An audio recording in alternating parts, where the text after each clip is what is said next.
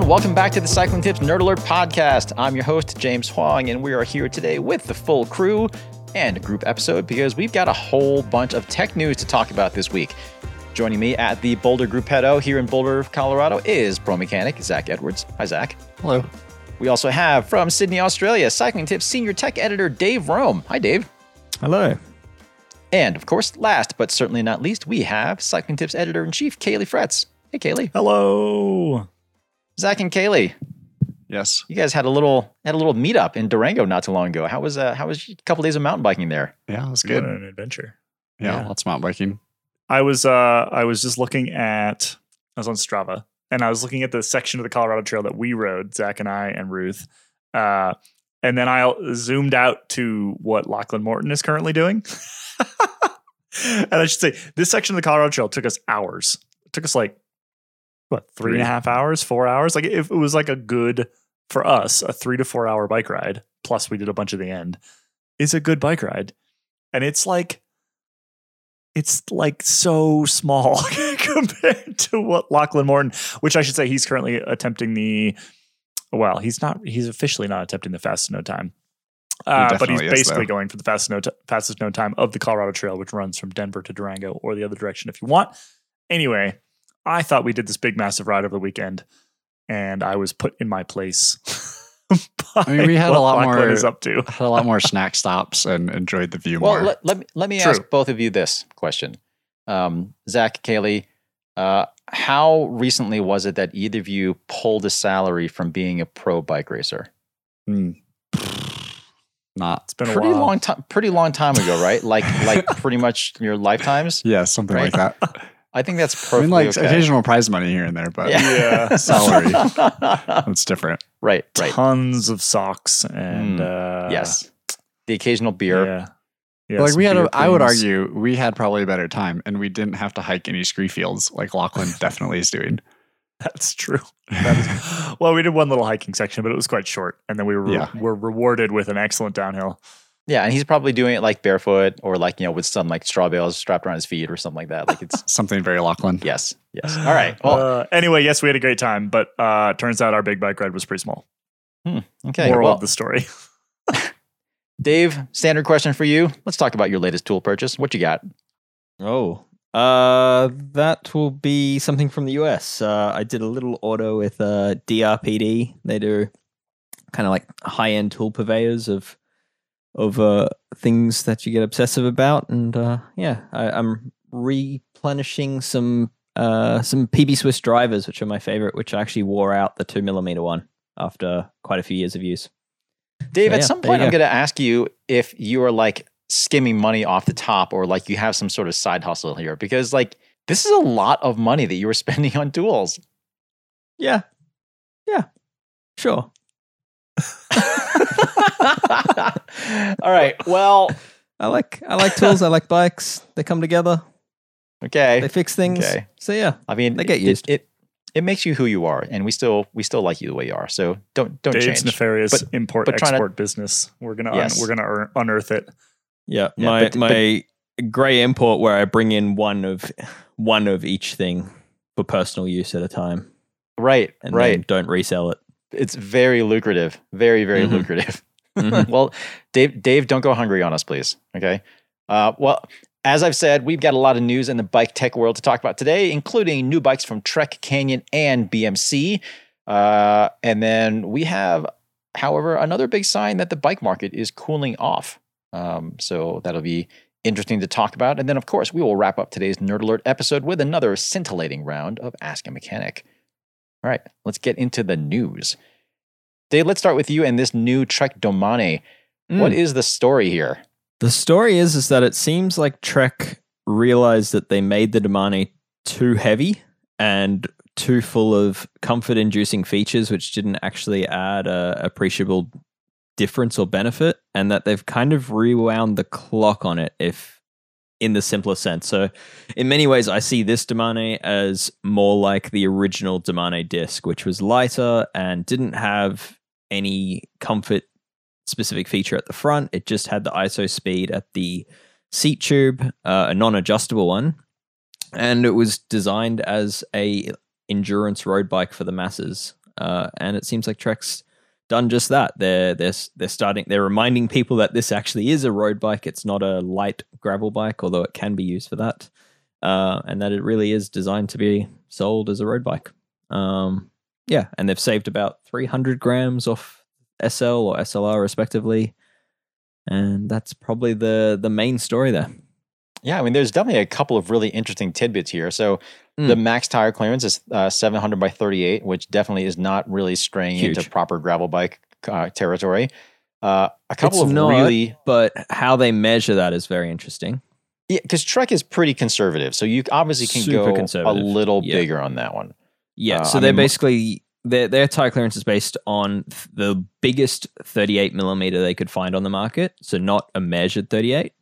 Uh, so let's just say it's actually a 39 millimeter tire, and then they allow six millimeters uh, gap in all areas. So yeah, if you do the math, that's that's still that's realistically that's a 40 mil tire with plenty of clearance left.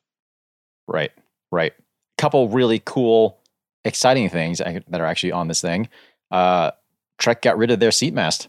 Like that's kind of a big deal because Mhm. they've been running seat masts since Yeah. like what is it the I don't I don't remember what three or four Madones ago in 2007 or something now. It's been a long, long time. Yeah. So that's gone.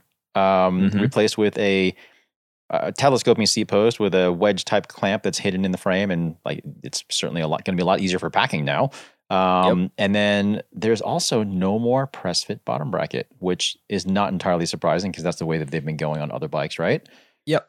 Yep. So yeah, the Domane, the new Domane spelled the end for any press fit bottom bracket in their entire lineup. Do we get to take credit for this? I think we can pat ourselves on the back knowing knowing that we didn't have any sway in the product development of this bike.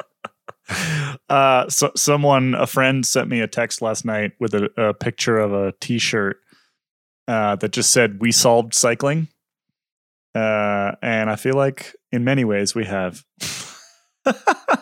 Could we In we just have particular we can have a, a we solved cycling t-shirt with like like a almost like a to-do list checklist on the back and we can have on there like press fit bottom bracket and what hidden cable routing um uci rules both some yeah maybe some uci rules uh what else would be on there this is a Hmm. I- classic Caley tangent by the way I don't, I don't know about you, Zach, but I don't actually want to take credit for for for this move to Trek's T47 because the next time a mechanic like strips the the tool fitment trying to remove the bottom bracket, they're going to yes, swear our names.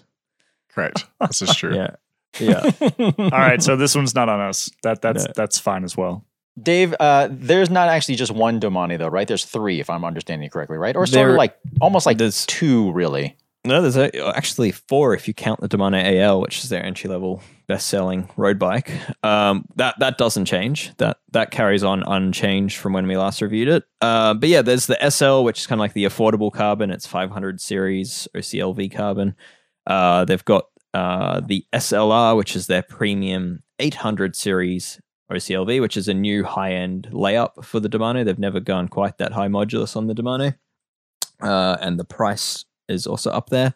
Uh, and then they've got the RSL, the Race Shop Limited, which is kind of something they've done in the past back when like Fabian Cancellara was riding around on Trek bikes along, across cobbles. Uh, and yeah, basically that's a pro edition. So it's it's pro geometry uh, and yeah, some other tweaks. They've they got rid of like the storage hatch and it can fit bigger chain rings at the cost of the tire clearance. And even quicker steering on that bike, right? Because that's, super that- quick. it is one thing that's interesting about this Domane. It's it's an endurance road bike, yeah. and yes, the SL and the SLR have. I think what, what do they call it? Like the, their H two fit. Is that right? Yeah, they're just calling it it- endurance fit. That Okay, well, it's- they seem to it's a taller H2 stack. branding. Yeah, It's a taller Yeah. stack. Um, yeah. whereas the RSL is uh, what do they call it? like Pro Racer H one point five something like that. It's a lower Correct. stack up front Yeah. for that. yeah, Um, but what's really interesting is that all of these bikes have really quick steering geometry. hmm yeah, they do. And uh, yeah, if you th- like the the Domane, the regular SL and SLR, the consumer versions, they're uh, they're they're definitely quick. They're quicker than say like a BMC team machine, for example. If you look at the trail figures. Uh, but where it gets really interesting is that the the pro version is one of has one of the shortest trail figures that I've seen in recent memory. It's like 51 millimeters. which is ins- Um, So you can change line on the cobbles really quickly. Duh. yeah, I, I don't know. what was the last that. one? Because I I rode the last one and I cannot remember what the number was, but I remember it being insanely insanely twitchy. It should have been about 57, 58, 59 even. Yeah. Um, which is what the new one is at as well. Um, but yeah, it's it's weird. Like you look at the fork offset, they've put a 53 millimeter fork offset on the pro version, um, which would make for that really, really quick um, trail figure. But uh, it's strange because they make a 48 millimeter fork offset. So I don't know why they've made that decision. I can only Well, assume toe clearance. I mean, it, it, that bike, I would say if anyone, uh, well, that bike has always been sort of like their dedicated, real, like cobbles racing bike. Mm-hmm. Um, like it's obviously just like a homologation special sort of thing. Like if they're selling it purely just so they can supply their race team with this thing. Mhm. Um, and I guess they want that quick of a steering. And um, but historically, for a lot of Roubaix bikes, they have all, often run forks with more rake to go along with a little bit of a longer rear end, which uh, kind of endurance road bikes auto- automatically have these days anyway. But um, it's sort they sort of offset that quicker steering with a longer wheelbase and a long longer front center. Um, so they kind of get a little bit of that stability, but you still get the ability to kind of like dart around as you need to. So it's it's a really interesting geometry. It's Um, super interesting, yeah, because the, the head angle's a lot steeper than the consumer version. Yeah, and one thing that I Yeah. noticed too is historically that in uh, Domane RSL, um, I, typically cobbles racers are not really shorter. Um, so uh, Trek had only offered the previous generation Domane RSL in a 54 centimeter, but now it's down to a 52, Women's which fits me. Well, yeah, I was going to say, but now like it, it's a whole different story because you get a whole different, I guess, height bracket of people that are racing on the cobbles now, which is awesome. Yeah. Yeah. And it's won the last two Roubaix on the women's side. So small bike geo works. Yeah. Woohoo! I'm I'm pretty happy about it because it fits me. I haven't ridden it yet, but anyway, I do Yeah. have a uh, I do have an SLR here though that I have not had a chance to ride just yet. So we'll have a full report on that pretty soon. So we'll see. But Mhm. anyway, I I do like where Trek is going with this overall. Just kind of like the increased simplicity and ditching the seat And I mats and the press fit and I think endurance road bikes will and gravel bikes to that degree will kind of simplify as well. Like I hope so. because and you look at historically at endurance road bikes, the biggest tires like people were running were 28s or something at the max.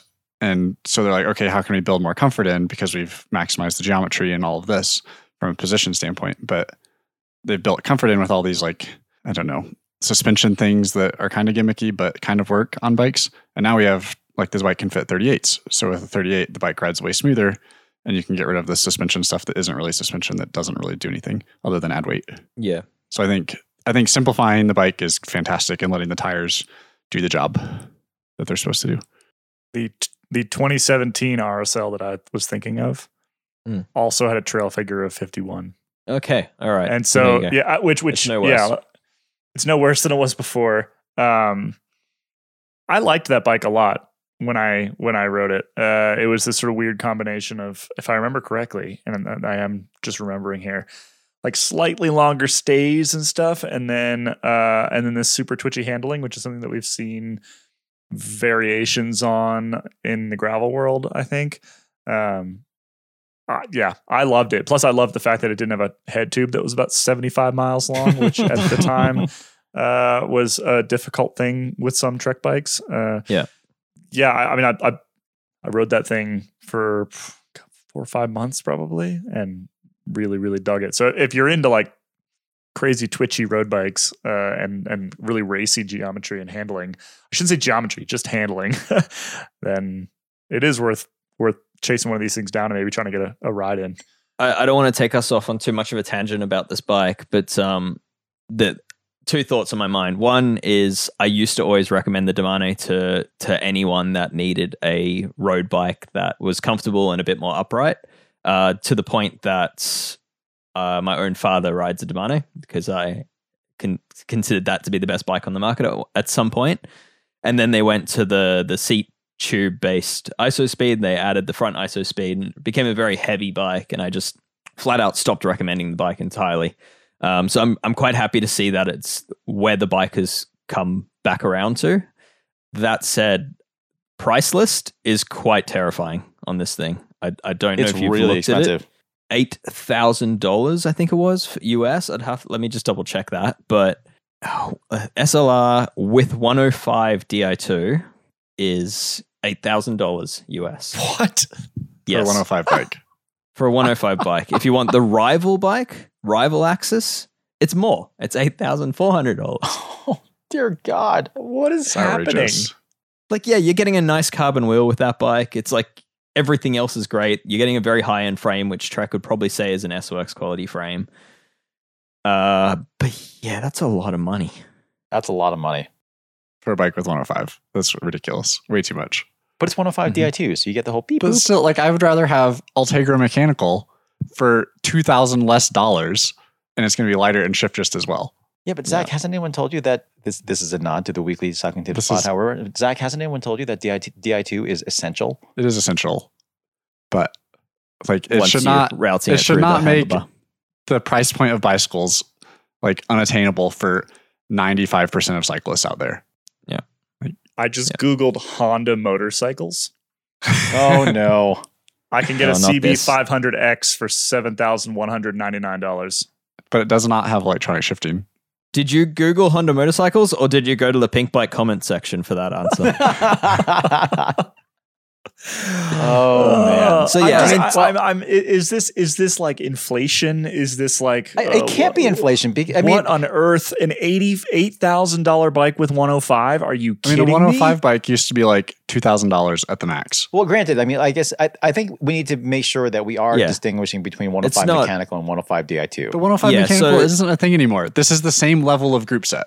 It- it's it's the same name, but it, it's realistically realistically price wise, it's more like it's closer to Ultegra mechanical. But Zach, still, I, I do see your point. It is yeah. it is a massive, massive uh, Like inflation. if you price. can't afford an $8,000 bike, like this is very off topic from the Domane in particular. Like this is bike like industry wide. But like if you can't afford a 105 bike that's $8,000, you are riding like there's very little in between, right? Like there's this or there's the $1,800 aluminum bike with mechanical shifting and maybe mechanical disc brakes that well, don't work. no, really like work. they've that's that's their high end frame. That's eight thousand dollars. I mean, you yeah, you can Still, get onto and the that's- Domane platform from thirty five hundred dollars for the carbon for like entry level carbon frame, one hundred five mechanical alloy wheels. That's still a lot of money for what that what you're getting there. But yeah, and that's a uh, 25 pound road bike. Like Uh, the bike 20, industry is yeah. just wild yeah, Yeah, it's, right probably, now. it's Yeah. probably closer to 20, but yeah, still, twenty pounds. it's it's a lot of money. It's an It's awful lot lot. of money. Yeah. Well, sorry for that tangent. I guess we will see how good this bike is. Uh, it had better be really, really good considering how much it Mm. costs. Because I have not looked up the retail price of the one that just showed up at uh, at our office not too long ago, but I'm sure it's a lot because Oh, I can tell you SLR. what, what parts. it- what parts does it have? uh, it's an SLR seven ETAP. I think it's got a. It's I think it has red ETAP on it. Wait, that so that shouldn't be a seven. That might be a, that might be a nine ETAP. the right? nine at the top end. So the most expensive model in the range is is the red ETAP version, and it comes with a power meter. Uh, thirteen thousand two hundred US. Okay, yes. Then this was thirteen thousand two hundred dollars. Hmm. Yeah. I, That's a lot of w- I money. was just I was just googling cheap cars to make. Uh, Oh dear God.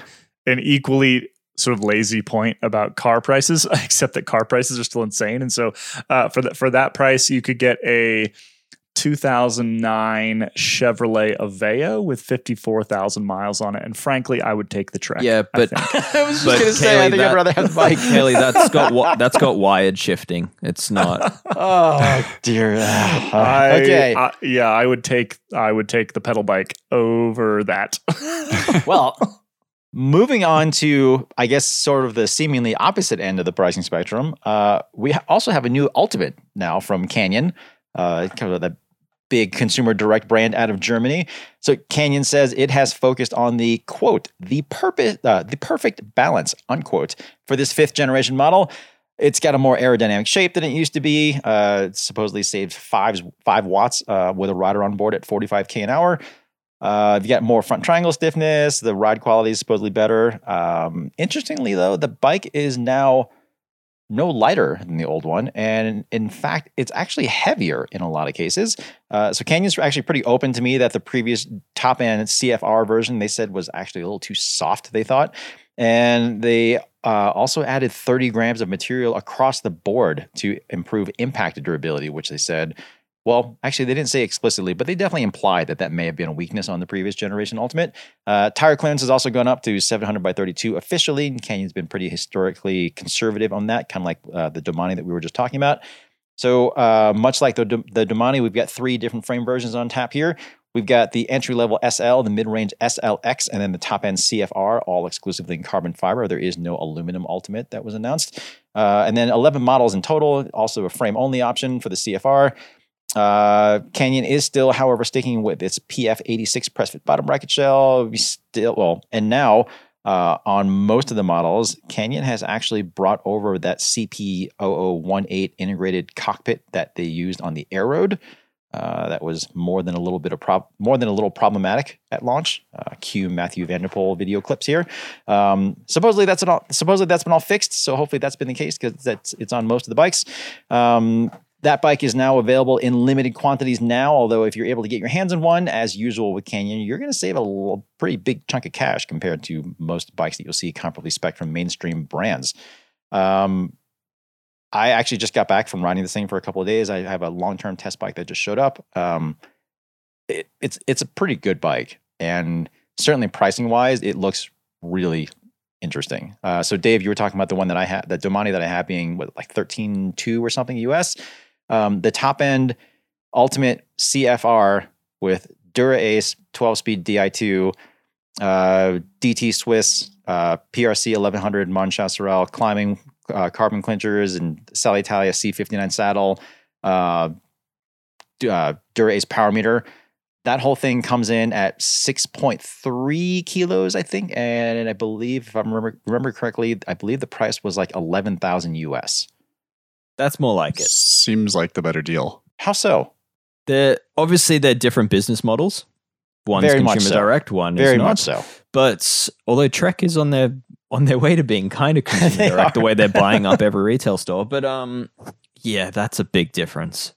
I- it's, it's when you're looking at that end of the pricing spectrum like it's i mean granted if someone's buying a 11 12 13000 dollar bike like they clearly have a decent amount of money to, to throw around Mm-hmm. but i would say that there is certainly still a contingent of people and probably a decent sized contingent of people who would like like it's not just a, a casual buy Yeah. to spend that much money on a bike No, and being able to save a couple of thousand dollars Yep.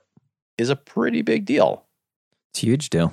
Yeah, absolutely. So it's uh, what can what's what's the main standout feature for you on this new bike? Like, what has changed compared to the previous version? Because that previous version stood for what five years? Like Canyon something like that well really holds. You know, Canyon doesn't recycle their models o- overly quickly. Like they they really design something pretty progressively and then keep it.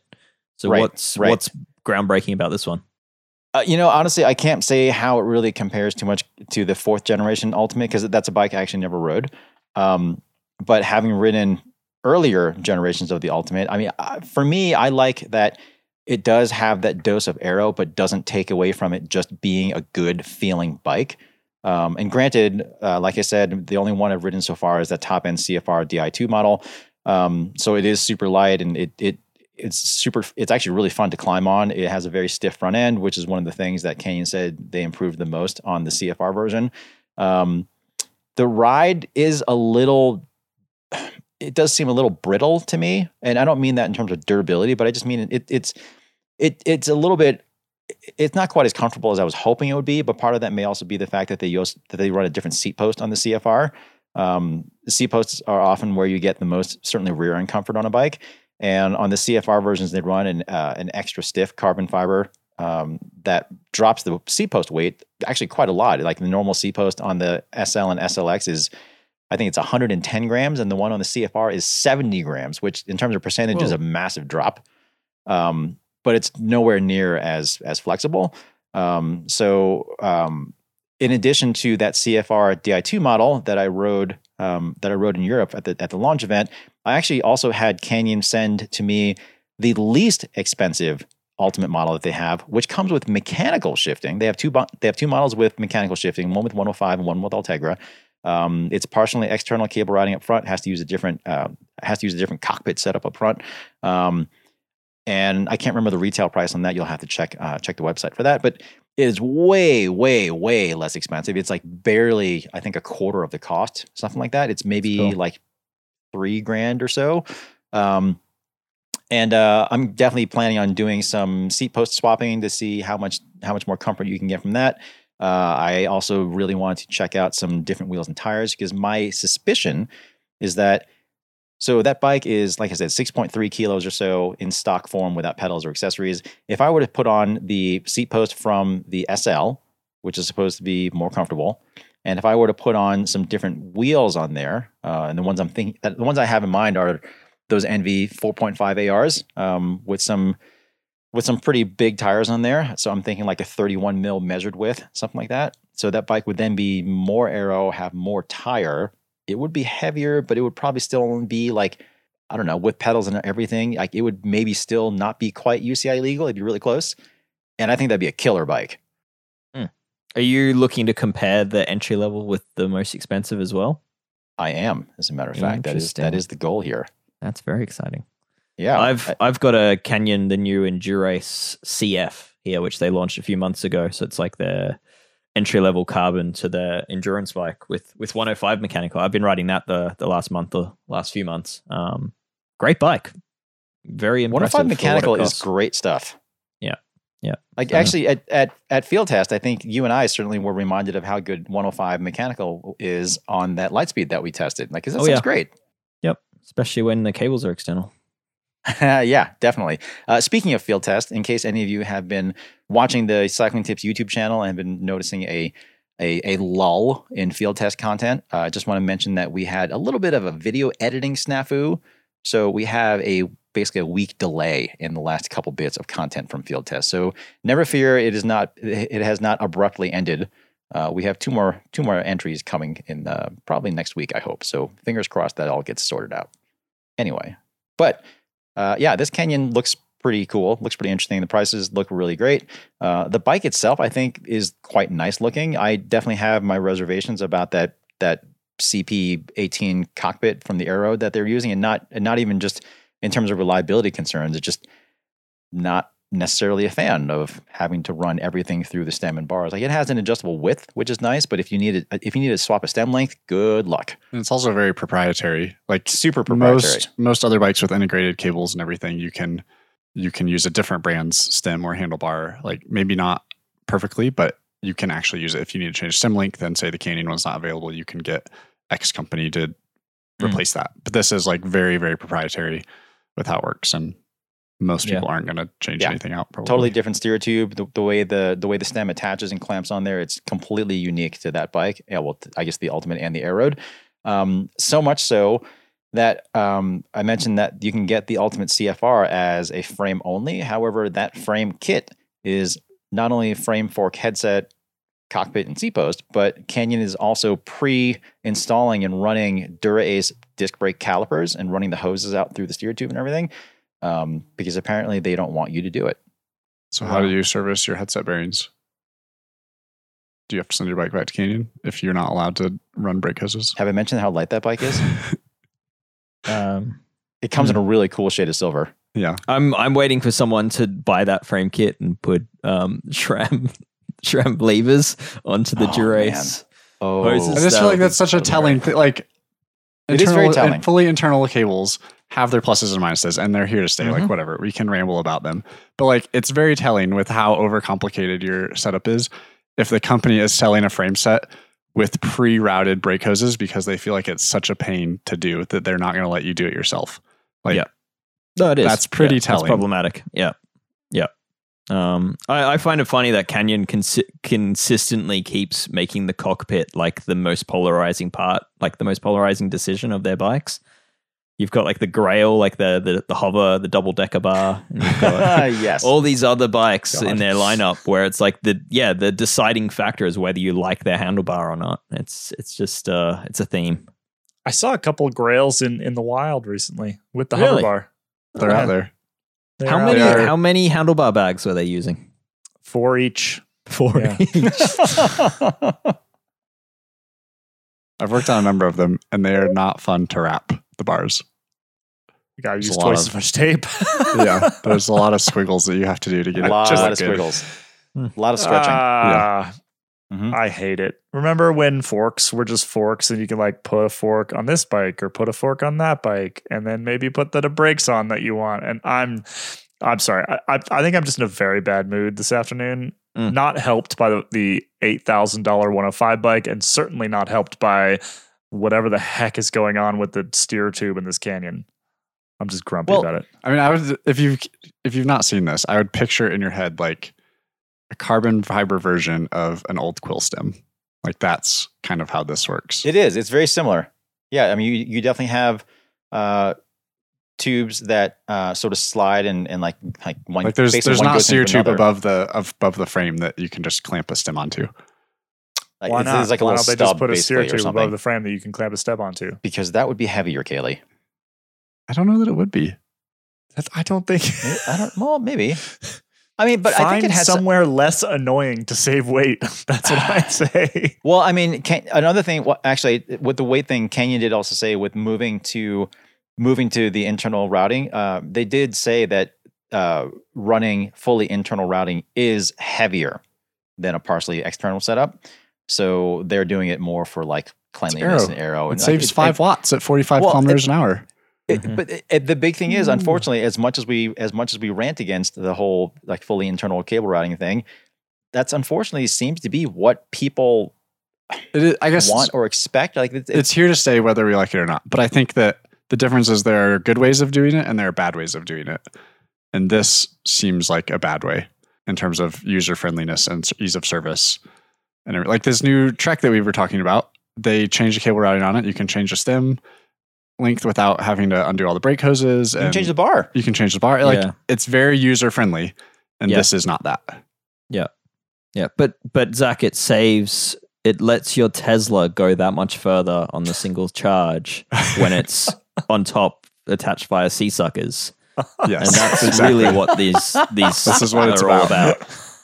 Uh, you know, I, I I feel like we we are often. I'm not gonna say we're often, but we have been accused in the past of being like super grumpy, curmudgeony bike tech people. Yeah, that's because um, we are. I mean, in, in a sense, I mean, but yes, I mean, I'm, I, I think, I'm, I think we're all going to be pretty proud to own that title, mainly because while, like, yes, we get, we get, we get sort of labeled at that, but at the same time, we, there's a whole other contingent of people who say that we're just sort of like, you know, just marketing megaphones for bike companies, just saying how everything is great, and like we're we're definitely not doing that, especially here, because we have been pounding this drum for a long time, talking about how yes, I mean bikes with fully internal cable routing do look cleaner, and they do have. Uh, I'm not going to say significantly, but measurably less aerodynamic drag than if you have housings and hoses kind of flopping around back there or up there.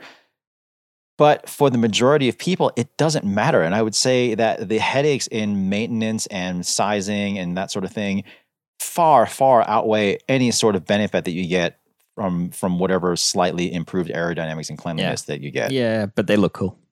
But yeah, yeah fine. I mean, I think cool, the but- Yeah, difference it's is the- like The looks. I've for sure have been called grumpy. I mean, No. whatever. I know, right? Weird.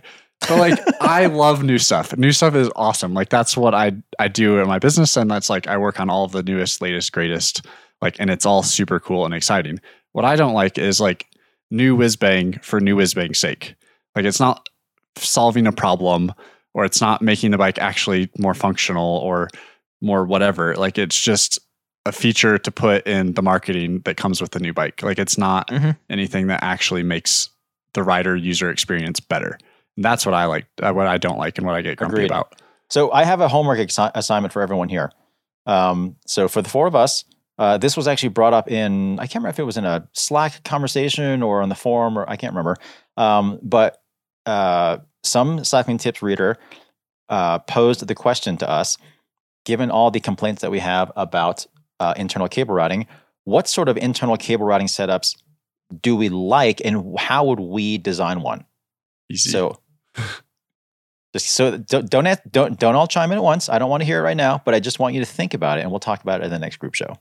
So, just something to think about. Um, speaking of fully integrated uh, cable routing, should we talk about the new BMC gravel bike? I was just going to say, let's move on to the new BMC. Dave, what are we looking at here? Uh, BMC's entry into the gravel racing category. Uh, so yeah, Quote unquote racing.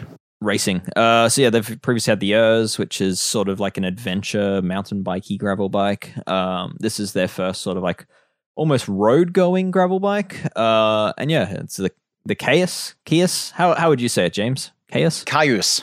Kaius. Okay. Um, yeah, it's it's basically it's if you can imagine in your head the BMC Team Machine road bike, but with 40 millimeter tires, and that is the Chaos. Kaius. I think this is Yes. fantastic though. Like this is the gravel bike, whether you're racing or not, that most people need. Like I think it's a really cool aren't. bike. It's got some interesting decisions on it, which some would say groundbreaking, others would say why. um, but yeah, it's. I think it does. It looks really cool. I'm really excited to to ride one. There is one apparently being sent my way soon. Um, yes, uh, it looks awesome. I'm I'm going to say that. Uh, and yeah, it's it's certainly an interesting bike. Clearance for 44 millimeter tires, so it's a little bit more than what their own adventure gravel bike offers. Uh, you can run a two by or a one by on it. Nothing too funky on it in terms of like the bottom bracket or anything like that, although that remains as a press fit. But when you get to the front end of the bike, it's um, the top end model actually has a one piece handlebar and stem, much like their team machine. Uh, but where it gets weird is that all sizes of that top end model have a bar that is 36 centimeters wide at the tops, At the, at the hoods. Yep. at the hoods. Wait, what? Yeah. Yep. And then it flares to would- 42. As someone who's tall and rides large size bikes, I hate how handlebar sizing is. Because every if I were to buy a stock 58 bike, it's going to come with 110 mil stem and like 46 mil bars, and that is just absolutely horrendous. Like I cannot ride that. so I think I I can see both sides of it. I think there should be some sizing difference. Like I don't mm. think it should just be this assumption of one size fits all, which I think that's kind of terrible. I think that if you're going to sell a bike with a one piece cockpit, you should have the option of what length stem and what width bars you choose. I know that's not realistic in terms of a Yeah. supply chain They're, thing. they're allowing stem length choice, but not bar width choice. Yeah. yeah, which I think is Did- fair. Did Yeah. did did did you say thirty six centimeters? 36. Yes, you heard that correctly, Arrow, You heard that correctly. Be like on the hoods on a gravel bike. That that is obviously a decision based on uh your you know narrowing your frontal profile and being a racing bike. They've they've basically said this is all about optimizing for speed. Which sure I, it will do that, but I, I don't know. I don't know how I would go with holding on. To, I would- yeah. I would rather a 36 mil bar with the hoods straight rather than someone riding a 42 with them angled in at 45 degrees. true. Fair. How Purely many from people are doing that on the gravel? Oh, so many people. You go to any gravel race and it's just like everyone has their handlebars turned in or their hoods turned in and it Oh, looks just stop doing that. Please absolutely stop doing that. horrendous. Hmm. I, I, I'm not opposed to narrow bars. I, I used to race on 38s and 40s when I was racing road. Yeah, ditto. Um, 36 is really narrow. 36 is Uh, very and, narrow. And, and I feel like there's there, there- there's there's often kind of a misunderstanding around, or maybe just different styles or around like how like where your hands are when you're when you're on rough stuff. Yeah. on People think you're on the bike. tops. Yeah, like I'm on the hoods because I, the drops are really low, and if I'm Mm-hmm. on the drops, I, I'm going to like endo myself at some point because I have so much weight over weight over the front end. And if I'm going down something steep or whatever, and granted, if this is a quote unquote gravel race bike, maybe they're just thinking like unbound gravel where there's Yes, none exactly. of that. That's basically what they're going for here. But but but even so, like I- I want to be able to control the bike from the tops, and Well, I don't he- really get. I don't really like. I would almost prefer the opposite. I want reverse flare bars, right? Like well, I, I was gonna say, like, like let me let me I'm, put it. Let's put it this way, okay? So trying to visualize a, that. a lot of Yeah. a lot of people who are listening to this podcast, I would think a lot of people also ride mountain bikes, and a lot of people also probably have dropper posts.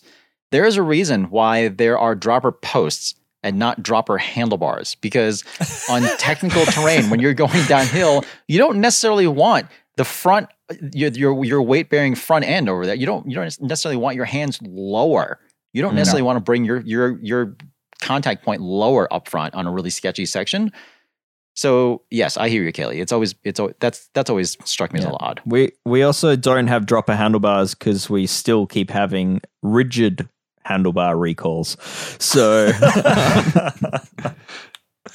yeah, I just don't get it. I, I, I, the idea of like having more control when you're in the drops is backwards to me. But I think I this is just, like, look at it from a gravel racing standpoint. You're not going and doing stupid single track on your gravel bike. Like you're But you on a dirt road, like maybe not unbound, like that's its own weird thing. But like I was at Steamboat a couple weeks ago and it's like beautiful dirt roads and everything, but you're like kind of slogging it along at a high pace. Like you kind of want to get aero, which I think then that makes sense. But I also like the people that are buying this bike aren't at the front of a pro bike race. They're Well, yeah, that's the thing. Is, are they are they going to do this on the road bikes? Because like, seems so. y- I would mean, guess that they would. Yeah. It seems it seems pretty clear that they're going to. I think handlebar sizing aside, I think it's a great bike though. Like it from Yeah, from I- appearances, it I- seems I like the idea of it, but one thing that I wanted to bring up is so BMC is categorizing this as a gravel race bike. They're very specific. That's for gravel racing, um, and this is their interpretation of gravel racing. So lightweight, a little bit of aerodynamics, um, uh, you know, clearance for bigger tires because courses are you know they they're all over the place. Whatever. Um, it also has shorter chainstays than the the unrestricted model that they have right now. But what I'm curious about is for a lot of people, I mean, people's needs for you know what they need to to go fast on gravel is is going to vary a lot depending on the terrain, right? So, what is it that makes a gravel bike fast? Because it's not always going to be light and aero, right? I think not even it's like I wouldn't look at it as a gravel race bike. I guess that's how they're marketing it. But I would Well, think it's very that- much how they're marketing it. But this is a gravel bike. What ninety five percent of people should be on. Like most people that go on a gravel bike, the riding that they're doing is essentially road riding, but on rougher roads. So they want a road bike with bigger tires, and that's what this is. This isn't a bike that has suspension at the stem or like clearance for 650B by 2.2 mountain bike tires. Like it's just a road bike with bigger tire clearance, and I think that's what what most people need when they're getting a gravel bike. Like most people aren't going on bike packing adventures or riding single track on it or whatever. Like Caley and I were actually talking about this this weekend, and it's kind of the same thing in mountain biking. Is like so many people are overbiked and they're riding these like six inch travel enduro bikes to ride XC trails, and I think that's kind of how like the industry has kind of been pushing all these gravel bikes lately. Is this like we're going to make this have the biggest tire clearance and the most slack and the longest and the widest flared bars and like all of these things to make it this adventure mobile but like most people don't need that is how i see it like this is a road bike with bigger tire clearance huge majority of people don't need that. I, I think it is, yeah, it, it's most obvious in the mountain bike world for sure, right? Where, yeah, like we go out and granted, where we were riding over the weekend, it's pretty rough, it's pretty high. You know, I, I, I if you wanted to ride a trail bike up there, it's it's probably on paper a pretty damn good place for it. But we were both on cross country bikes, and I ride a cross country bike basically all the time around here, and I see people on these massive, heavy bikes that I'm like, "Wh- why? You just go slower everywhere. like the massive heavy bike has a place but most people aren't don't live next to trails like that yeah, it's it, they only get fun when you go really fast down really rough trails. So if you do that, great, ha- have fun. I I also have a big bike that I really enjoy when I want to go do that. But uh, the same thing runs across gravel. It's in skiing even like like the equivalent in skiing is basically everyone running powder skis to, to go ski groomers all the time, right? Like uh, because everyone just wants a. a this is going to make no sense to our cycling audience. Everyone wants like a 10 108, 110, 112 underfoot to go ski groomers. It makes no sense whatsoever, right? That tangent aside, I I think it's just like it. It's indicative of this sort of the reason I bring up the skiing. I feel like it's indicative of this sort of like outdoor industry uh, obsession with like the bigger and the burlier, you know, and that's that's how they sell the things, and that's and and and realistically, most users are not. Not only are they not pushing it far enough to need that stuff, but it's actually making their experience worse by having it. Right. But I would argue that it's not even just in the outdoor markets uh, overall. It, it's in everything really, because people, pe- people, I would say, make their buying purchases based on what they feel like they might need someday or might aspire to, not necessarily what they actually need on a day to day basis. Like you know, I, I, I always bring up automotive uh, analogies. Like, look at what people buy for trucks. Like, realistically, most people who buy a truck would be totally good with like A a Ford Maverick, right? Or something like a small compact pickup truck. But you have people buying like F three fifty lifted Super Duties and stuff, and like like for what? Like if like a lot of those people never tow anything, they never go off road for anything. They're never they're never doing anything except going to like the grocery store. But it's it's it's this kind of like image. It's a this idea that they're sort of buying possibilities or options, that Yeah, sort of thing. And, and I guess dream. yeah, and like I, I can sort of see how that might apply to gravel bikes um, because a lot of the imagery it does focus around sort of like the whole underbiking thing. Um, but yeah, Zach, like you said, the reality is, and I find it very funny that you know we're seemingly coming around full circle with a lot of these gravel race bikes that they're essentially just sort of like slightly modified cross bikes. Yeah. Um, but w- we we're just coming back to this idea that ultimately what works best for a lot of people is essentially just a road bike with a big tire. Just something simple, relatively light, easy to work on, um, simple to handle and understand. Just but with a lot big tire, lot with a much bigger tire because that's where you get the most capability. So from that perspective, the BMC is a, a pretty interesting option. I think it'll be an If you if you option. want really narrow handlebars. But you can change that out, or you get the not Yeah. high end one, and it comes with Yeah, less. the next one down Yes. comes with normal Yep. handlebars. Yeah, Yep. and yep. the option for a suspension stem. Indeed. Just for you, Zach.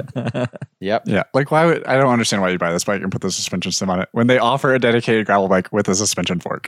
Like I just Well, because this the because that suspension suspension stem's way fork's not good. and the suspension stem is way Well, yeah, way lighter. I'm- yes, I, yes, I don't understand this, but Didn't we just say something about you being grumpy? Mountain bike. All right. Well, let's uh let's get away from all the mountain bike. let's get away from all the bike tech news for a minute here. Uh, and last bit of thing that I want to talk about before we move on to Ask a Mechanic. Quality bicycle products, better known as QBP here in the US, it's without a doubt the the biggest distributor for bike stuff here in the US. Um, I don't know where they rank globally as far as uh, distributor size and stuff, but they're they're massive. Um, but they just announced that uh, they've laid off six percent of their workforce, or about fifty people. Uh, and they released a statement saying, "quote that this was a necessary step to address current market conditions and better position the company for future sustained growth. A combination of external influences, including the ongoing supply chain impacts from the COVID nineteen pandemic, coupled with an increase in transportation costs and a decline in consumer discretionary spending, were key factors." Unquote. So we've been talking a lot uh, on recent episodes about how things really do seem to be slowing down from the from the COVID fueled boom, uh, and that's a big sign right there. oh yeah. Um, Zach, you use QBP a lot. Are you seeing Yep. anything on your end? yeah, for sure. I would say so. I saw this article pop up where they laid off a bunch of people, but in the couple weeks prior to that, I had noticed a few changes that they had made. Um, mainly like quite a few products are on sale. Mm-hmm. with very large inventory numbers. Um, and then they've also lowered their like free shipping cutoff basically by a few hundred dollars, which for a small shop like me is kind of great, but also seems like they're trying to get people to purchase more orders. Um, and then also prior, so they have I think four warehouses in the US. I was only able to get stuff from basically the like furthest west three, and they've now opened it up so I can get inventory from all four of the warehouses um, which for me is great, but it's kind of indicative that there's issues there that they're trying to trying to get people to buy more things. It's like they're willing to eat the increased transportation costs to kind of clear out some seemingly excess inventory that they might have. Yep. Which I think what has happened is like, I mean, this is my speculation from a very small bike shop that doesn't really purchase that much volume in the grand scheme of things. But like the last two years, inventory in general has been so hard to come by. So like anytime, whether like me and getting brake pads or chains or whatever, or like a distributor trying to get group sets or whatever the part may be, they like are they exist. So I'm going to buy as many of them as I possibly can because I know that I'll be able to sell them. And I think that that's been happening here too. Like you look at the products that are on sale, there's 50 plus in every warehouse. So it's like, okay, they bought all the things because they were trying, they were selling immediately. And now the buying from the shops and the consumers is slowing down. So now they're sitting on way excess of inventory and trying to resolve that. Yeah, we're going we're we're heading into a recession in that regard. That's going to be a huge amount of stock bloat. Uh, there's already stores around here that are closing that have decided not to continue on another year. They've had a few great years, but the the challenges are ahead. I think it's I think it is tough times ahead for the bike industry. I think the positive of it is that anyone that's been waiting for a new bike will be able to buy one on sale, uh, or in- cassette in- or chain. in near time. Yeah, but yeah, I think there there will be struggles ahead for shops that have spent overspent on inventory, thinking that this boom is going to last longer than it did. the interesting thing that you just said, waiting on a chain and cassette and stuff. Like, so just using this as an example because I know I like have seen the inventory of what's in stock right now. Like XX1 AXS group set, like shifter, derailleur, battery, like that stuff, super overstocked on sale. But Mm. let's say I got one of those, can't get a chain. Mm. I've had Eagle Eagle chains on back order from SRAM literally since last October, and they've still not shown up. Like it's just all over the place. It's like someone in their demand planning did not do a very good job of. I don't know. You would think you would get a corresponding amount of chains for the group sets, but I guess Yeah. not. And to be fair, it's not it's not just cycling, right? Like every No, industry totally still not. has that. Like I've I've been trying to buy a new battery for my my current, you know, like a Canon DSLR, like a mirrorless camera, like a, a brand new camera. You can't buy the battery. Um, so like it's just uh, yeah, it's it's every industry seems to have these these small little hiccups in the in the supply while everything else is on sale. So it's it's yeah, still odd times, but I think it's a mess. yeah, I think within the next 12 months, we'll see things really return to the way they were pre COVID. And at the same time, I think because stores have invested so much in stock that they thought was guaranteed money, um, yeah, I think unfortunately we'll see some struggling. I think the most that's going to hurt is like the smaller, smaller companies that are creating like innovative products. They're like, let's say we have this new little product that solves a problem. It's not very big. It's not very expensive. We're probably not going to sell very many of them, but it is cool and it solves a problem for someone. They're going to go to say quality, the distributor, so they can get a network to sell their product in. And Yep. let's say they're already like way over inventory levels that they want to have. Yeah. they're not going to buy that product from that Yeah. small. small yeah, they're not going to have the cash flow to that- take on that product. Yeah. yeah, then that hurts that vendor rather than Yes. like the distributor or whatever. Yeah, and it's a flow-on effect, right? Like all these online retailers, um, you know, I've been hearing from a few different sources about various online retailers that have been canceling orders um, that they'd previously forecasted for, um, just because they're seeing demand dry up, and that that order was then, you know, there's a distributor somewhere that is now stuck with that stock, or you know, like that that stock has been created, um, and then they have to find a new channel to get rid of that stock. So it's just I think there's a lot of things that are going to come with this. And I think we'll probably see things like brands more incentivized to go consumer direct if they don't have other outlets to sell stock. Uh, I think there's there's going to be some interesting, uh, yeah, there's going to be some interesting industry changes from this as a result of what's probably going to be desperation. Yeah, and it's interesting too. Like I think it's going to hurt. Like let's say we're just talking about bike shops. Like it's going to hurt some of the bigger bike shops who are able to to use their spending power to get however many hundreds of thousands of dollars worth of bikes and group sets or whatever to st- in stock. And then Yeah. there's someone who like me who doesn't have that ability. So I like am more on the I try and stock what I can, but like I'm definitely more on the just in time ordering thing. Mm-hmm. So now there's this over influx of inventory, and like that's great for a little shop like me, Yeah. and I'm sure others. Like, so it's it's just interesting how it affects different different size companies and whatnot. Yeah. Well, as I've said multiple times before, we are definitely in very uh, unpredictable and certainly maybe more interesting than it should be times. Um, but yes, it does really seem like we are about we're in for a slowdown. Uh, at least certainly in the bike industry, if we haven't like if, if it's not happening already. Um, and yeah, Zach, it'll be good for some people, not good for some other people. And uh, yeah, we'll just continue to keep our eye out on this one, see what happens. But um, It's just, yeah, it's just so funny to me because it's like two years ago, Zach, you probably would have been complaining that the big shops were buying up all the stock and not allowing you to survive as a Exactly. as a small player. And it's like, you know, it's it's reset the other way. It's the big shops now can't afford to buy stock because they've bought too much of the stuff that's not selling. yeah. and it is but like yeah, if only everyone just bought what they needed that they were going to sell rather than weird. stocking up. It's like the toilet paper thing. Like, Oh Yeah. God. anyway, sorry. All right. All right. Well, that'll wrap up our news segment of the show. Let's uh let's move on to Ask a Mechanic, shall we? Derailleurs, bearings, disc brakes, and rim brakes, sealants and chain loops. Ask a mechanic. Uh, before we ask our first question, Dave, I believe you have a little bit of a, a correction that you want to issue, right? Mm-hmm. Yeah. Um, I mean, I wasn't here for the last group episode, but uh, but yeah, I think it was mentioned that I'm a big fan of metal Shimano bleed funnels. Um, and then you all said, "Well, that's crazy. That's a that's a crazy Dave thing because we like it the translucent plastic funnels, and why would you want a metal funnel?" Um, I Wait, don't. you weren't supposed to listen to the episode, Dave. Uh, I'm a fan. What can I say? Um, I'm waiting for you to talk about an invention of a translucent metal funnel. yeah, there's a translucent. Me- I, no, you just have a metal cup that has holes down the side of it. You have a slit down the Oh, side yeah, of it, right. and you can see in. Um, no, I actually don't own a metal bleed funnel because I like to be able to see through, and I'm not tall enough to bleed a brake with the bike in the stand and see over the top of the cup. So I have to have a cup that's translucent so I can see from the side of it.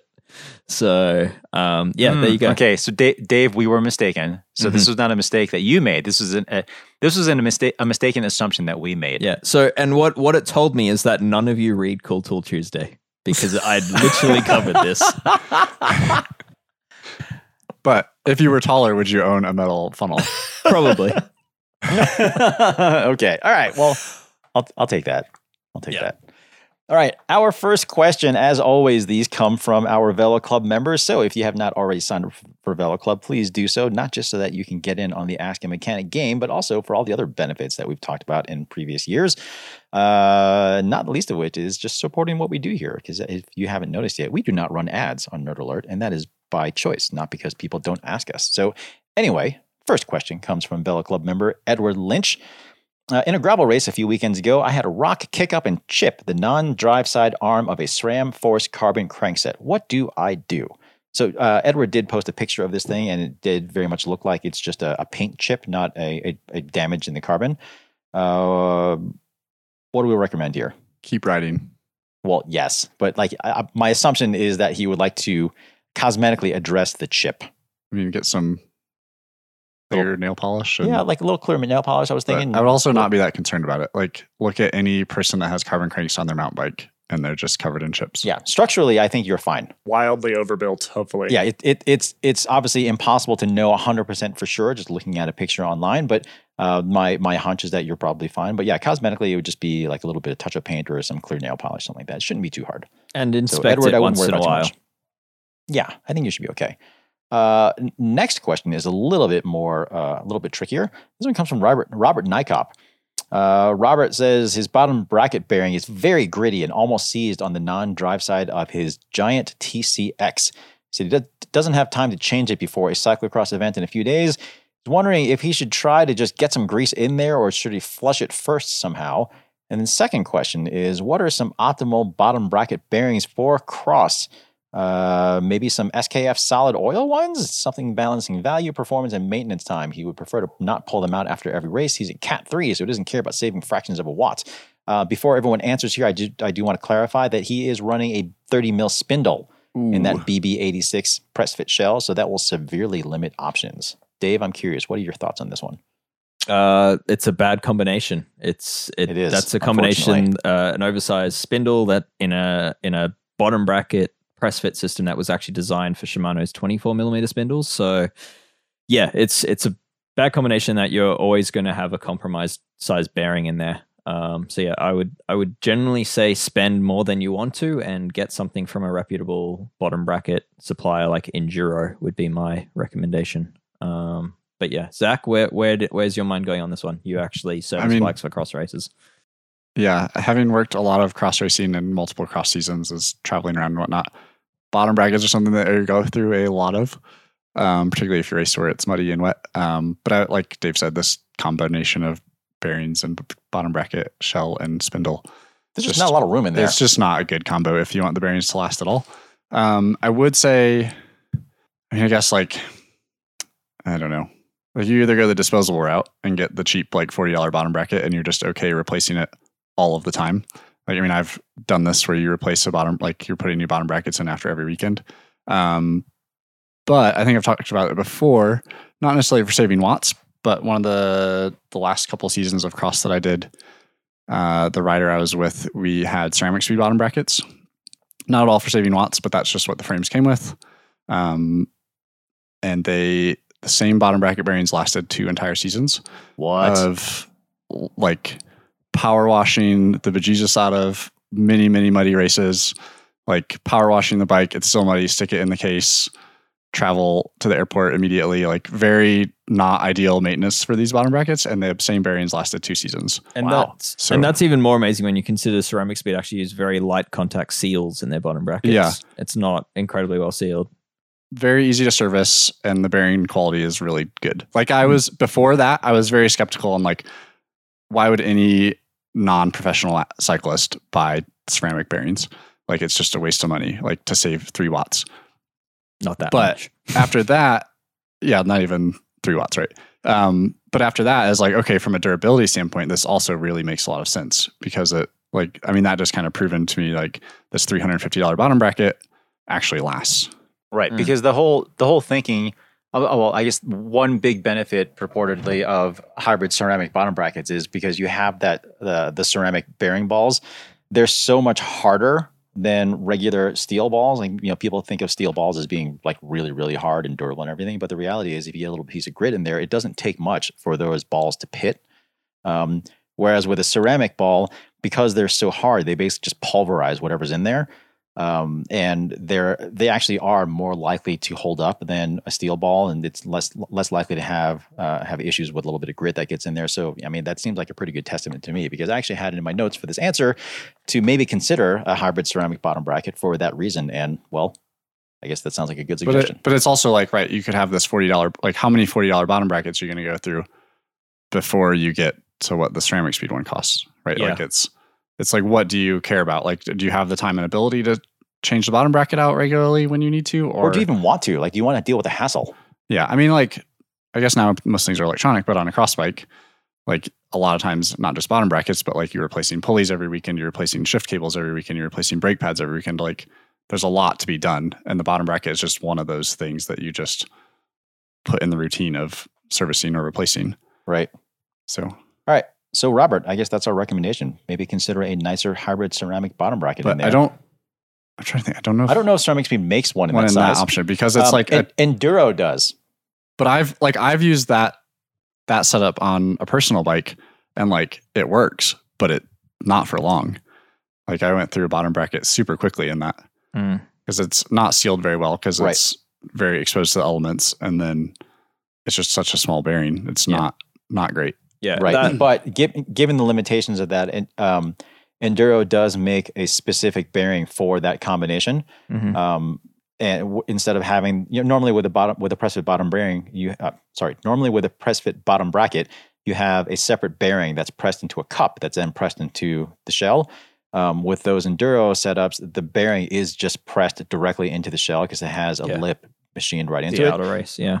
Yeah, so essentially what they're able to do is they're get they're able to get a slightly larger bearing ball in there, um, which at least in theory improves durability in an area that is notorious for not having very good durability for that combo. Um, so I think Enduro does make a hybrid ceramic in that in Yeah. that it's size. XD15. They make one. I'm looking So, at it I now. mean, the- yeah. The XD15 stuff is, in my experience, has been absolutely amazing. Like it's like stupidly, stupidly durable. Hands down, the best bottom bracket we have ever tested, quoted by James Huang from Bike Radar. Oh wow, that was a long time ago. Yeah, but yeah, well, I mean, I think I've mentioned Does that stand before. I true mean, to today? when- I think it still does because Yeah. that bottom bracket that that uh, that I wrote about, I actually had a friend of mine. I think I've mentioned this before, but I actually had a friend of mine test that uh, for durability because he used to commute into into downtown Boulder every day, winter, spring, summer, whatever. It didn't matter what the conditions were. Uh, and he had a pretty sizable commute. He always he was a really strong rider, put out a lot of power. He was notorious for just destroying stuff. And I installed that bottom bracket in his bike. Um, it was a regular English threaded setup, um, but I installed that bottom bracket in his bike. I intentionally removed the seals, so those balls were completely exposed to the elements. And he ran that thing for a full year, had no issues with it whatsoever. And actually, his that bottom bracket, he says, is still he, he, still has it. He still wants to use it. But the problem now is that the bike that it was attached to died. So he had to ditch the frame, but the bottom bracket is still fine. So, and that was, I mean, that I wrote that review, I don't know, 10, 12 years ago or something like that. That's awesome. So What what that's isn't pretty- awesome is in Australia that bottom bracket's four hundred and seventy dollars, and it's Ooh. literally just a couple of bearings. Oh, It's not worth it. uh, well, Get the cheap uh, one. Robert, I don't Uh, think is in. Australia. I'm pretty sure Yeah. he's. I in- would- I'd also say too for cross, like if you're doing doing muddy muddy races or everything's really wet, like put as much grease as you can between the bearings and the seals and the dust seals and kind of everything just to create a bit of a water barrier. Like it's gonna get washed away, but it's gonna prevent some stuff from getting Yep. in, at least like especially if you're power washing the bike. All right. Speaking of grease, uh, let's just bust out a couple more here because we're starting to go a little long. This one comes from Mark Lawrenson. Um, Mark needs some new general grease for just everyday bike use. Says he has some Shimano premium grease which he uses when he's cleaning and replacing crankset bearings, etc. He said he, he's about to change the fork in his mountain bike and will grease up the headset when he does that. Is that same grease fine, or should he find something else to use? Dave, what are your thoughts here? Uh, yes, that Shimano premium grease is perfectly fine to use uh, wherever you please on the bike. Um, yeah, I mean, realistically, any grease is fine for that application. You basically just want something that has uh, good water resistance, good washout resistance, is what I would say. So, yeah, a marine waterproof grease is great. Uh, that Shimano premium grease is actually pretty good as far as water resistance goes. Uh, I believe it's very similar to the the Motorex premium grease, which is one of my go tos. Um, yeah, it, it's it's to be honest, you can't really go wrong there. If you've got a, a grease from a reputable brand, um, they're all going to be fine in that application. Yeah, I think so. I mean, for for headsets, I like to use something that's definitely a little thicker and tackier, kind of like what you said, Dave, with the with the marine grease, um, because that stuff tends to stay stay put a little bit better. Uh, seems to resist water a little bit better, I guess, is, which is why it's marine grease. Yeah. Um, but up front in a headset application, like you're not concerned about friction really at all. So I would go with a thicker, tackier grease for sure. Absolutely. The the only thing I'd say, and this is pretty rare, but there are some greases not necessarily sold in the bike world, but there are some greases that you'll get at hardware stores and stuff that have like dyes in them that I have seen stain paint over the t- Oh. over time. So, um, like you know, in, in if left in a hot car, for example, where it can melt out a little bit, and then the the paint, yeah, it can kind of react to the paint. So just that's just something to keep in mind. But yeah, you're absolutely not going to have that issue with that Shimano premium grease, and and realistically anything else from a from yeah a, a, well known uh, automotive or petrochemical company will be fine. Gotcha. All right. Well, Mark, that's our recommendation there. So should be should be pretty easy to find. Um, let's do our last question here, and then we'll wrap up. This one comes from Chris Cleland. Uh, do we know of a place that does a 46 tooth, 130 mil BCD ramped and pinned chainring? Shimano used to do this, but it's been discontinued. Wickwerks lists a set on their website, but he's not even sure if they're even still in business because they haven't responded to multiple attempts to communicate with them. Uh, this used to be a common size in cyclocross, and certainly that has gone away uh, with the, I guess, the prevalence of one by in cross. Um, Chris, I did a bunch of looking around for you on this one, and it's definitely very hard to find. Uh, I did actually find one from in, uh, sort of a house brand called Origin8. Uh, I can't remember what distributor has that as a house brand. JMB. J&B. So yeah, it, they, they it's pinned. Uh, it's just machined aluminum. It's fairly basic. It doesn't have super complex tooth profiles or anything, but it does exist. Uh, I found it on eBay. Um, but you're definitely going to want to look for, uh, I would say, probably eBay or maybe even potentially some like sketchy Alibaba sort of thing because it's just not going to be a mainstream offering anymore. And there used to be, I don't know if they still exist. There used to be a French company, uh, TA. TA Specialties, that you could get all of these weird sized chain rings in for cyclocross, and they usually had ramps and pins and worked really well. I would also say if he's running a 46 on a 130, his small ring is probably a 38 or a 39. Back when I was a young cyclocross racer, uh, I would run a 44 38 with no ramps or pins because that's I think they're maybe like Sugino chain rings or something. No ramps or pins, but it's such a small difference that as long as you have the front derailleur set up and it's like an actual quality front derailleur, uh, it shifts fine. Yeah, because as it turns out, going from a 39 to a 46 isn't nearly as much of a demand as going from a 39 to a 53. Correct. So, Chris, uh, yeah, I mean, hopefully you can find that listing that I found. I mean, I, I could probably send it to you on Slack actually uh, after we're done wrapping up with this. Um, but uh, but yeah, definitely lesser known brands, but it, they are still out there, but they are hard to come by. So uh, you should still be able to get one of those.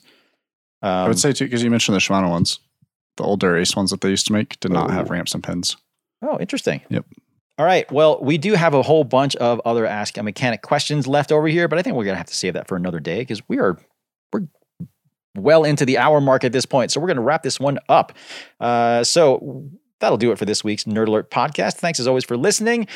You got any questions or comments, please leave them in the comment section of the written post on cyclingtips.com for this episode. And if you haven't done so already, please leave us a review on iTunes. Five stars only, please. All right, so we will see you next week. Thanks again for listening. Bye bye.